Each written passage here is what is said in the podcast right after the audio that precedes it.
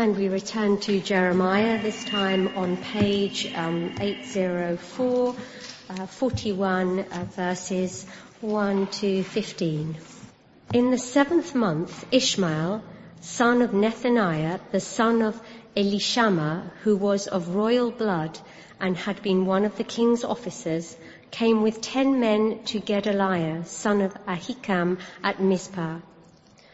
While they were eating together there, Ishmael, son of Nethaniah, and the ten men who were with him got up and struck down Gedaliah, son of Ahikam, the son of Shaphan, with the sword, killing the one whom the king of Babylon had appointed as governor over the land. Ishmael also killed all the men of Judah who were with Gedaliah at Mizpah, as well as the Babylonian soldiers who were there. Excuse me. The day after Gedaliah's assassination, before anyone knew about it, 80 men who had shaved off their beards, torn their clothes and cut themselves, came from Shechem, Shiloh and Samaria, bringing grain offerings and incense with them to the house of the Lord. Ishmael, son of Nethaniah, went out from Mizpah to meet them, weeping as he went. When he met them, he said, Come to Gedaliah, son of Ahikam. When they went into the city, Ishmael, son of Nethaniah, and the men who were with him slaughtered them and threw them into a cistern. But ten of them said to Ishmael, Don't kill us. We have wheat and barley, olive oil and honey hidden in a field. So he let them alone and did not kill them with the others. Now the cistern where he threw all the bodies of the men he had killed, along with Gedaliah, was the one King Asa had made as part of his defense against Baasha, king of Israel. Ishmael, son of Nethaniah, filled it with the dead. Ishmael made captives of all the rest of the people who were in Mizpah, the king's daughters along with all the others who were left there, over whom Nebuzaradan, commander of the imperial guard, had appointed Gedaliah, son of Ahikam. Ishmael, son of Nethaniah, took them captive and set out to cross over to the Ammonites. When Johanan, son of Kareah, and all the army officers who were with him heard about all the crimes Ishmael, son of Nethaniah, had committed, they took all the men and went to fight Ishmael, son of Nethaniah. They caught up with him near the great pool in Gibeon.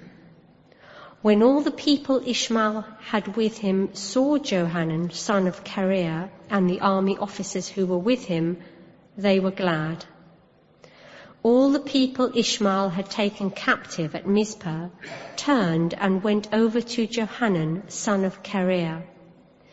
But Ishmael, son of Nethaniah, and eight of his men escaped from Johanan and fled to the Ammonites. Elena, thank you very much. All read, eh? All those names. Let's um, look at a picture. Let me show you this. That's uh, Berlin in May 1945. Just at the bottom there you can see the Brandenburg Gate. And uh, the Soviet offensive had resumed on the 16th of April and the Red Army gradually took the entire city. Hitler committed suicide, we think, on the 30th of April, and then Berlin uh, as a whole fell on the 2nd of May, but there were still a few pockets of resistance, and um, they weren't uh, or they didn't surrender until the 8th of May when Victory in Europe VE uh, Day um, happened, and that was on the 8th of May. But if you look very carefully at that photograph there, you'll see there's utter devastation. Apparently there were 600,000 apartments in Berlin were destroyed. And although 1.5 million of the inhabitants had left before the battle for Berlin, there were still 2.8 million people living there. Now, if you were, say, uh, well, they divided Berlin into four sectors, a French sector, British sector, US sector, and a Russian sector. And if you're in charge of one of those sectors, you've got a big problem. How are you going to feed them all? How are you going to get water to everyone? What about law and order? How about health care? In the longer term, what about education? And where do you start? And first up, it was frankly pretty chaotic until they uh, began to get some uh, some things in place. It was bound to be. Now Jerusalem, 587 BC, two and a half thousand years ago or thereabouts, uh, was like Berlin in May 1945. Except it was worse. Much worse because Jerusalem itself was completely uninhabitable. That's why a lot of the action that takes place uh, in those two readings Elena read for us takes place at Mizpah, uh, just a, a, little way down the road from Jerusalem, because it couldn't have taken place in Jerusalem itself. It was uninhabitable. The Babylonians had executed God's judgment on his own people, on his own city, on his own place. And his place, Jerusalem, and his temple in Jerusalem have been completely destroyed. God has abandoned his people. And this evening we're going to see in Jeremiah chapters 40 and the, most of 41 there, just simply this, that without God, it all goes horribly wrong. Let's pray.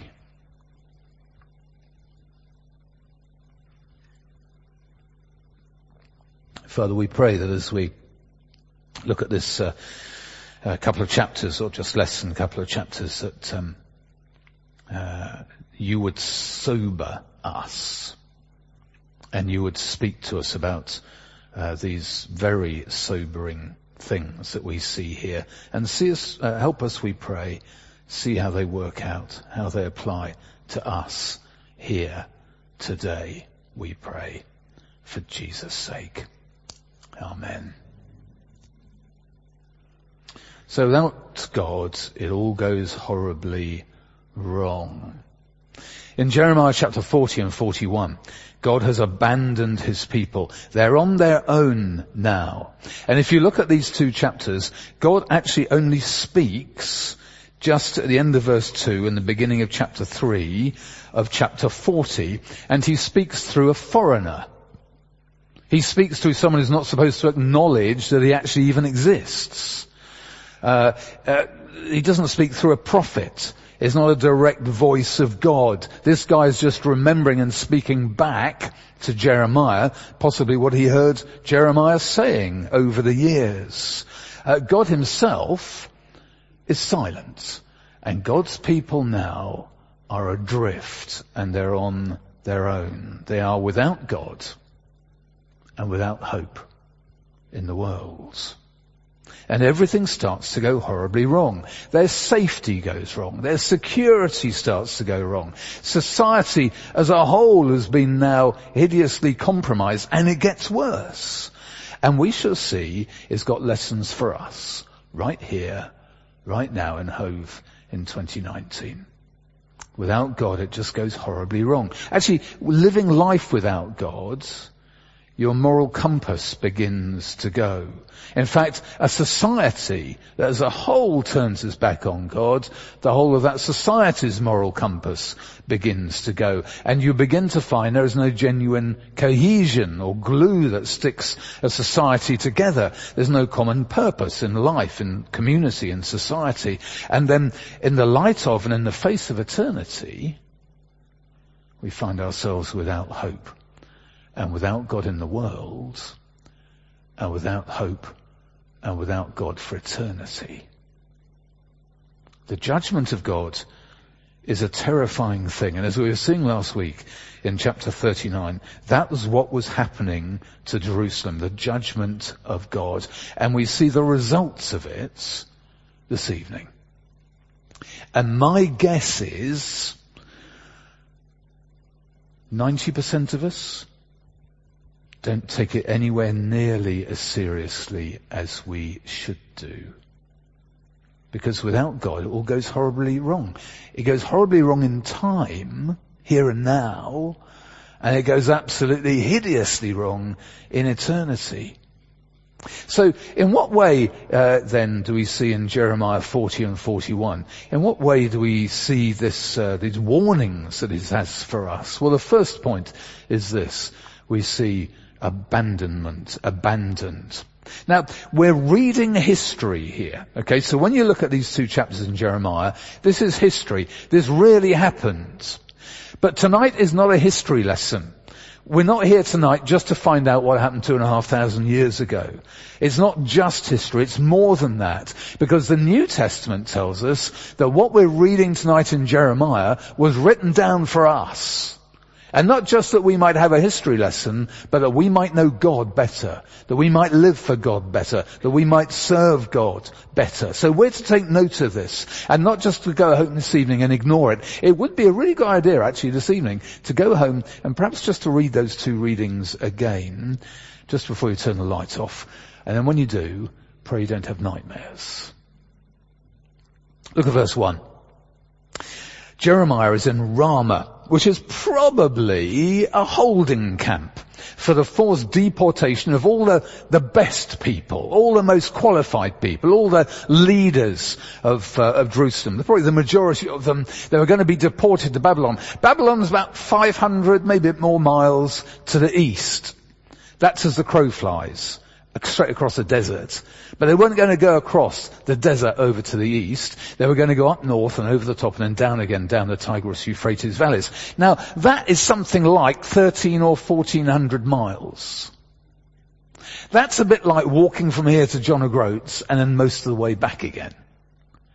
With chains on. Possibly barefoot. And Jeremiah shouldn't have been amongst them. There'd been a mistake.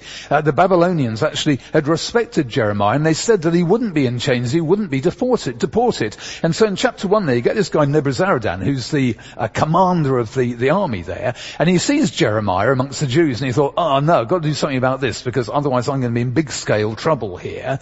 Uh, and then he says this uh, to him at the end of verse two, the Lord your God decreed this disaster for this place. And now the Lord has brought it about. He has done just as he said he would. All this happened because you people sinned against the Lord and did not obey him. And he's absolutely right. In fact, Jeremiah is probably thinking, well yeah, that's what I've been preaching for the last 40 years and here we have someone who actually has believed me. I've been preaching this for 40 years and almost everyone, to a man and to a woman and to a child of my own people, have not believed a word I've said. And now it's happened, at least I got someone here from the invading army who actually reckons that I was speaking the truth. It is actually when we see Jeremiah's stickability, just keeping on going, preaching the same message when people were just saying, I'm not interested, go away Jeremiah when they were going like that at him. And he did it for 40 years and he kept at it. So stick to the truth. Keep on going. You're at school, you're off to uni, you have friends, you have family and so on. We keep on going. We never know what God's going to do. And this Nebuzaradan, commander of the, of the imperial guard, he speaks God's truth back to Jeremiah. And he speaks God's truth to us.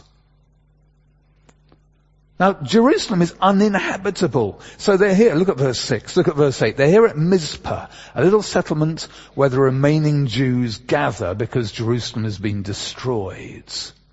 And this is the judgment of God as he abandons his people.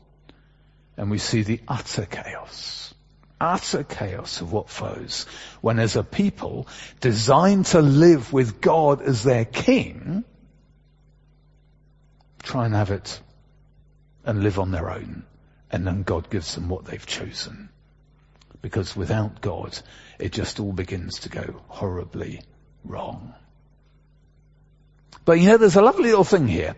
These first six verses, um, how Nebuzaradan um, looks after Jeremiah. He releases him in verse 4 there. He says, come with me and I'll look after you. And he meant it in verse 4. You know, in other words, come with me on his great big long trek over to Babylon. I will look after you. Or, look at the end of verse 4, he could decide where he wanted to go. And he gives Jeremiah provisions and a present And actually that's what the law of Deuteronomy said. If you've got a slave, and Jeremiah would have been in that category, and you release him, you're supposed to give him a present, and he does. So God is looking after his prophet in the most extraordinary way. Uh, through this guy who uh, uh, was um, a commander in the invading army.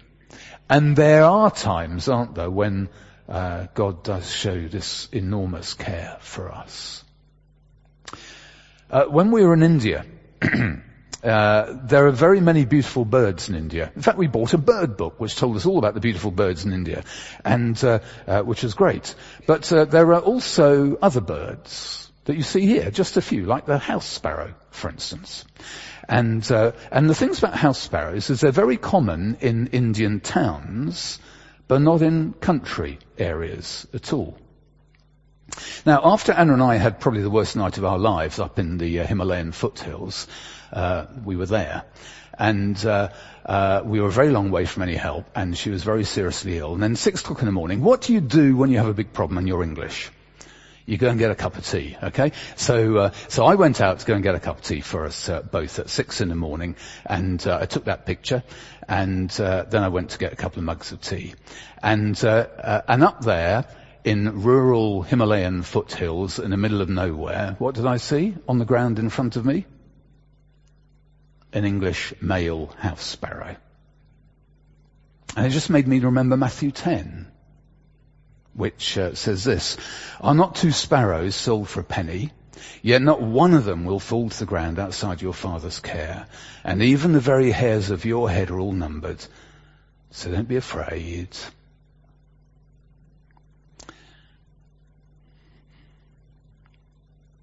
You are worth more than many sparrows.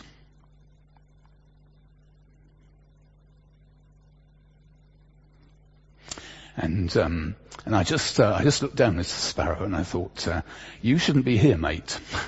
and uh, and I think the Lord was uh, just using uh, a house sparrow to help me to remember the Bible and to reassure me it's going to be all right.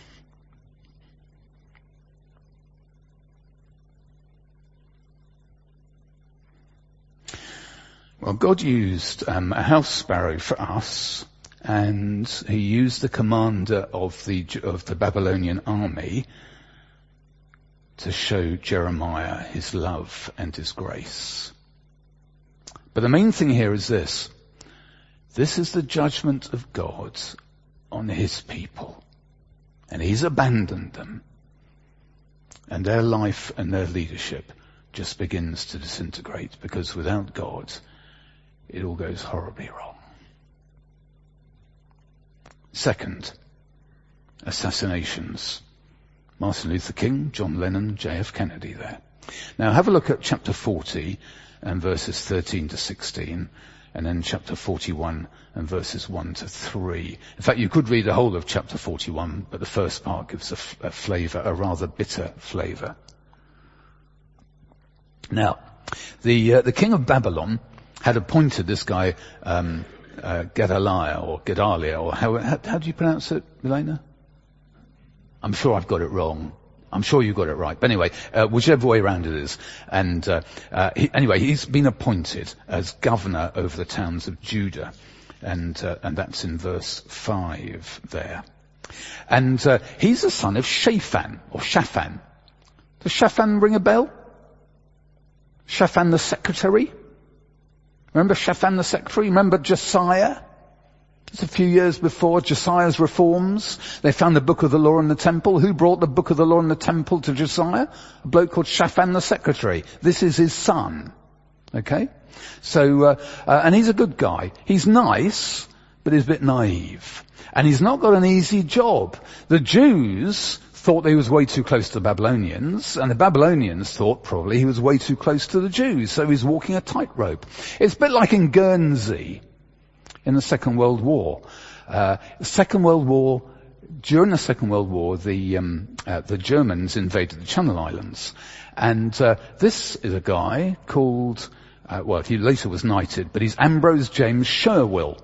And he was, he was a guy who looked after, he was a, he was from Guernsey, and he was a guy who looked after a lot of the civil administration in, in, in Guernsey. During the war, uh, this character, Ambrose James Sherwill, was accused by the Germans of doing stuff that he shouldn't have been doing. And actually he, he did that. So there were a couple of spies, for instance, who were just about to be arrested. So, uh, uh, so he got a couple of German militia uniforms and doctored them to make them look like British Army uniforms so the two spies who then were arrested wouldn't be shot. Uh, and actually, he had a couple of spells. Uh, in he was he was uh, arrested once and taken off to Paris and sent to prison. And then in 1943, he was sent down to Bavaria to a prison camp down there in the south of Germany because the Germans were getting fed up with him uh, being a bit too kind of uh, acting on the other side. At the same time, the people in Guernsey were saying, "You are a collaborator with the Germans." So he was being, uh, you know, he was getting it in the neck from both sides just as the same would have happened to uh, um, Gedaliah here. He was walking a similar tightrope at Mizpah outside Jerusalem. He gathered people together and they farmed for a year and possibly more. Look at verse 10 and verse 12 of chapter 40 there. And they got to look at the end of chapter 12, uh, verse 12. And they harvested an abundance of wine and summer fruit. There were people who'd been probably formed little militias and so on around the place. They came and joined him and he said, it's a good idea that we should actually just get on with life and put up with the Babylonians being here. But there was a guy called Ishmael and he was planning a coup. And verses 13 and 14 there in chapter 40. And uh, yeah, Gedaliah was, uh, uh, was warned about it. Uh, but have a look at the end of verse 14. He says, Gedaliah, son of Ahikam, Ahikam, how it's pronounced, did not believe them. And then, uh, Jehoram asked Gedaliah uh, if he could have permission to go and kill Ishmael. And uh, at the end of the chapter, verse 16, uh, Gedaliah said to Johanan, son of Kareah, don't do such a thing. What you're saying about Ishmael isn't true. But it was. And then in chapter 41, uh, Ishmael and uh, ten of his guys are there. They were, they were enjoying the hospitality of Gedaliah, and what they do, they assassinate Gedaliah just there. Now there are some famous assassinations, aren't there? You know exactly where that was, don't you? Going through Dallas, and uh, in just a few moments we know what was going to happen with President Kennedy, and uh, that's Gandhi, and that's just a few seconds before he was assassinated. Um, it's a risk of being in power, we say. But for here, and when you look at our Bibles in chapter 41 and verses 1 and 2, is different. Why? Look, we don't know much about Ishmael. Uh, he was kind of royal blood. He was one of the king's officers. Um, it seems possibly he knew Gedaliah. That's why he was having dinner with him. But that's all pretty much all we know about him, this Ishmael character. He was probably, possibly, maybe angry at Gedaliah's failure to resist the Babylonians. Perhaps he was saying, come on, we should be sorting out this kind of rebellion and getting these guys out of our country and so on. At least that may be the case. Maybe he was just an angry, impetuous young man. Maybe he was filled by some Jewish nationalism. We don't know for sure. And there are plenty of assassinations down history carried out by angry young men, aren't there? Fueled by frenzied nationalism. But why is this one different? This was different as an assassination because it marks the descent of a nation into chaos after it's been abandoned by God. It's a sign that without God, everything goes horribly wrong. And it's a warning to us. It's a warning to us that says, actually, you don't want to live your life without God. Not saying that you'll be assassinated if you do, but it's just simply a sign, a symptom of a downward degeneration of a society which has turned its back on God and being abandoned by Him. And this should make us want to pray for our country.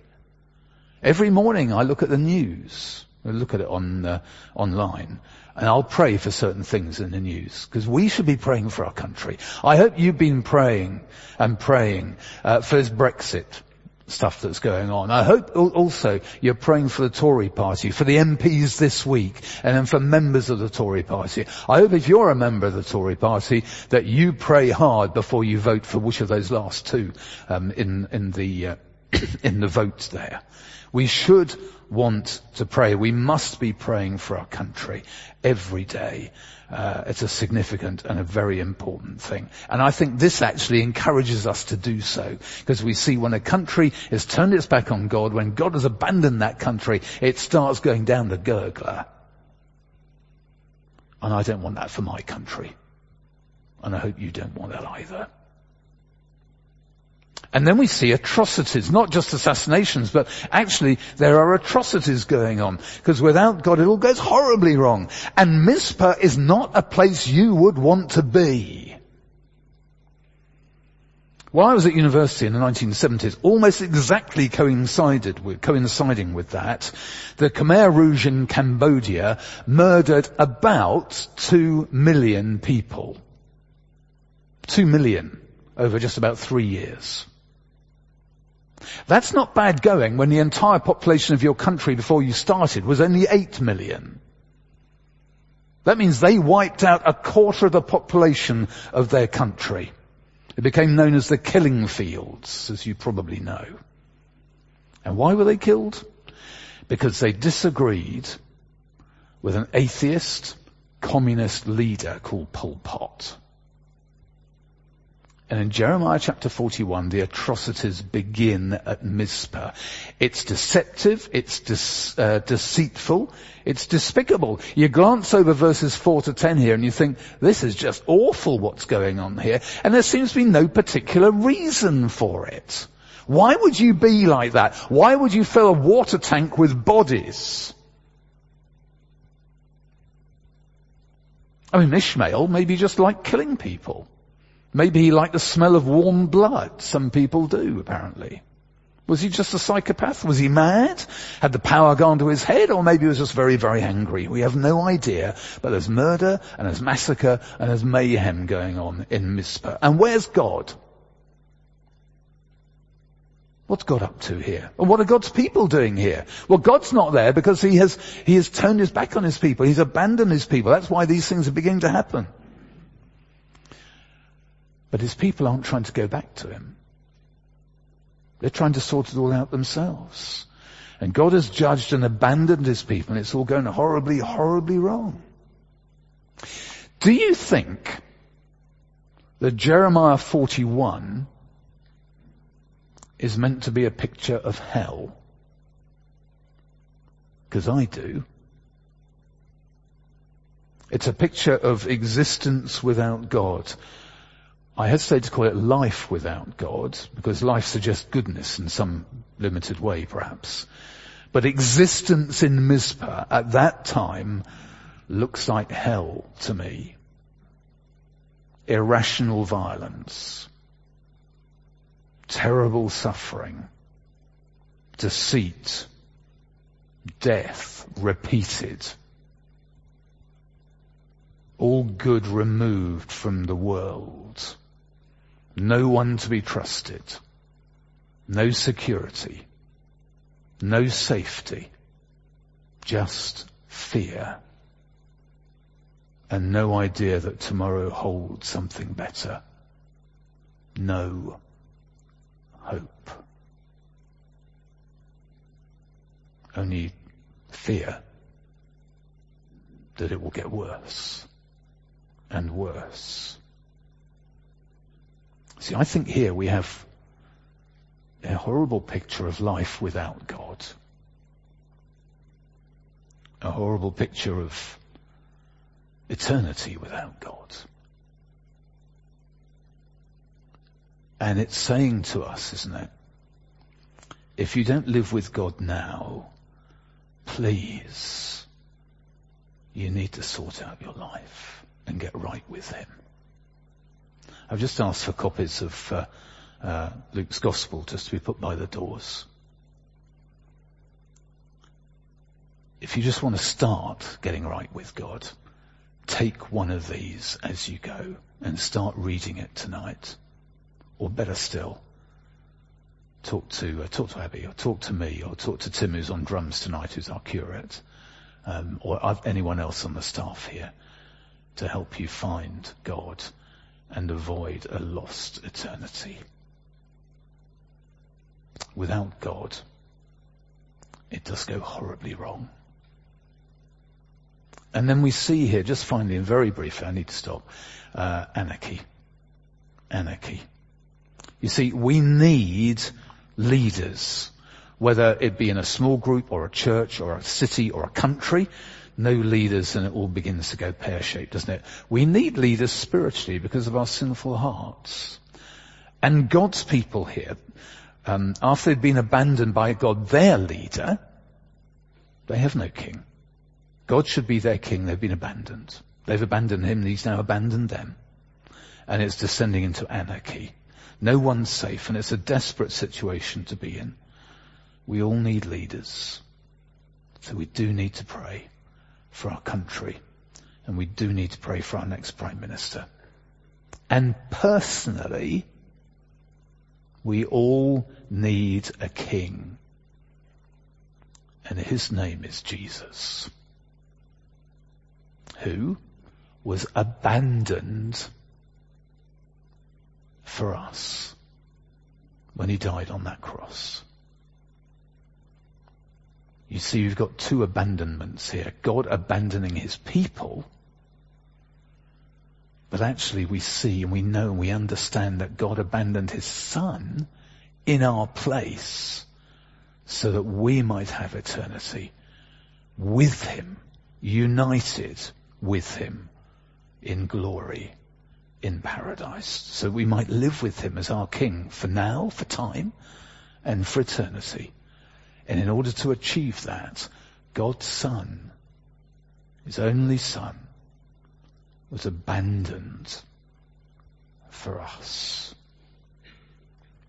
So tonight we have a picture and a warning that actually without God, it's the wrong way. And it all goes horribly wrong. And we're being told that you don't have to live a life without God, either now or in eternity. And you can begin your life with Him tonight. I'd love you to do that. Let's pray together.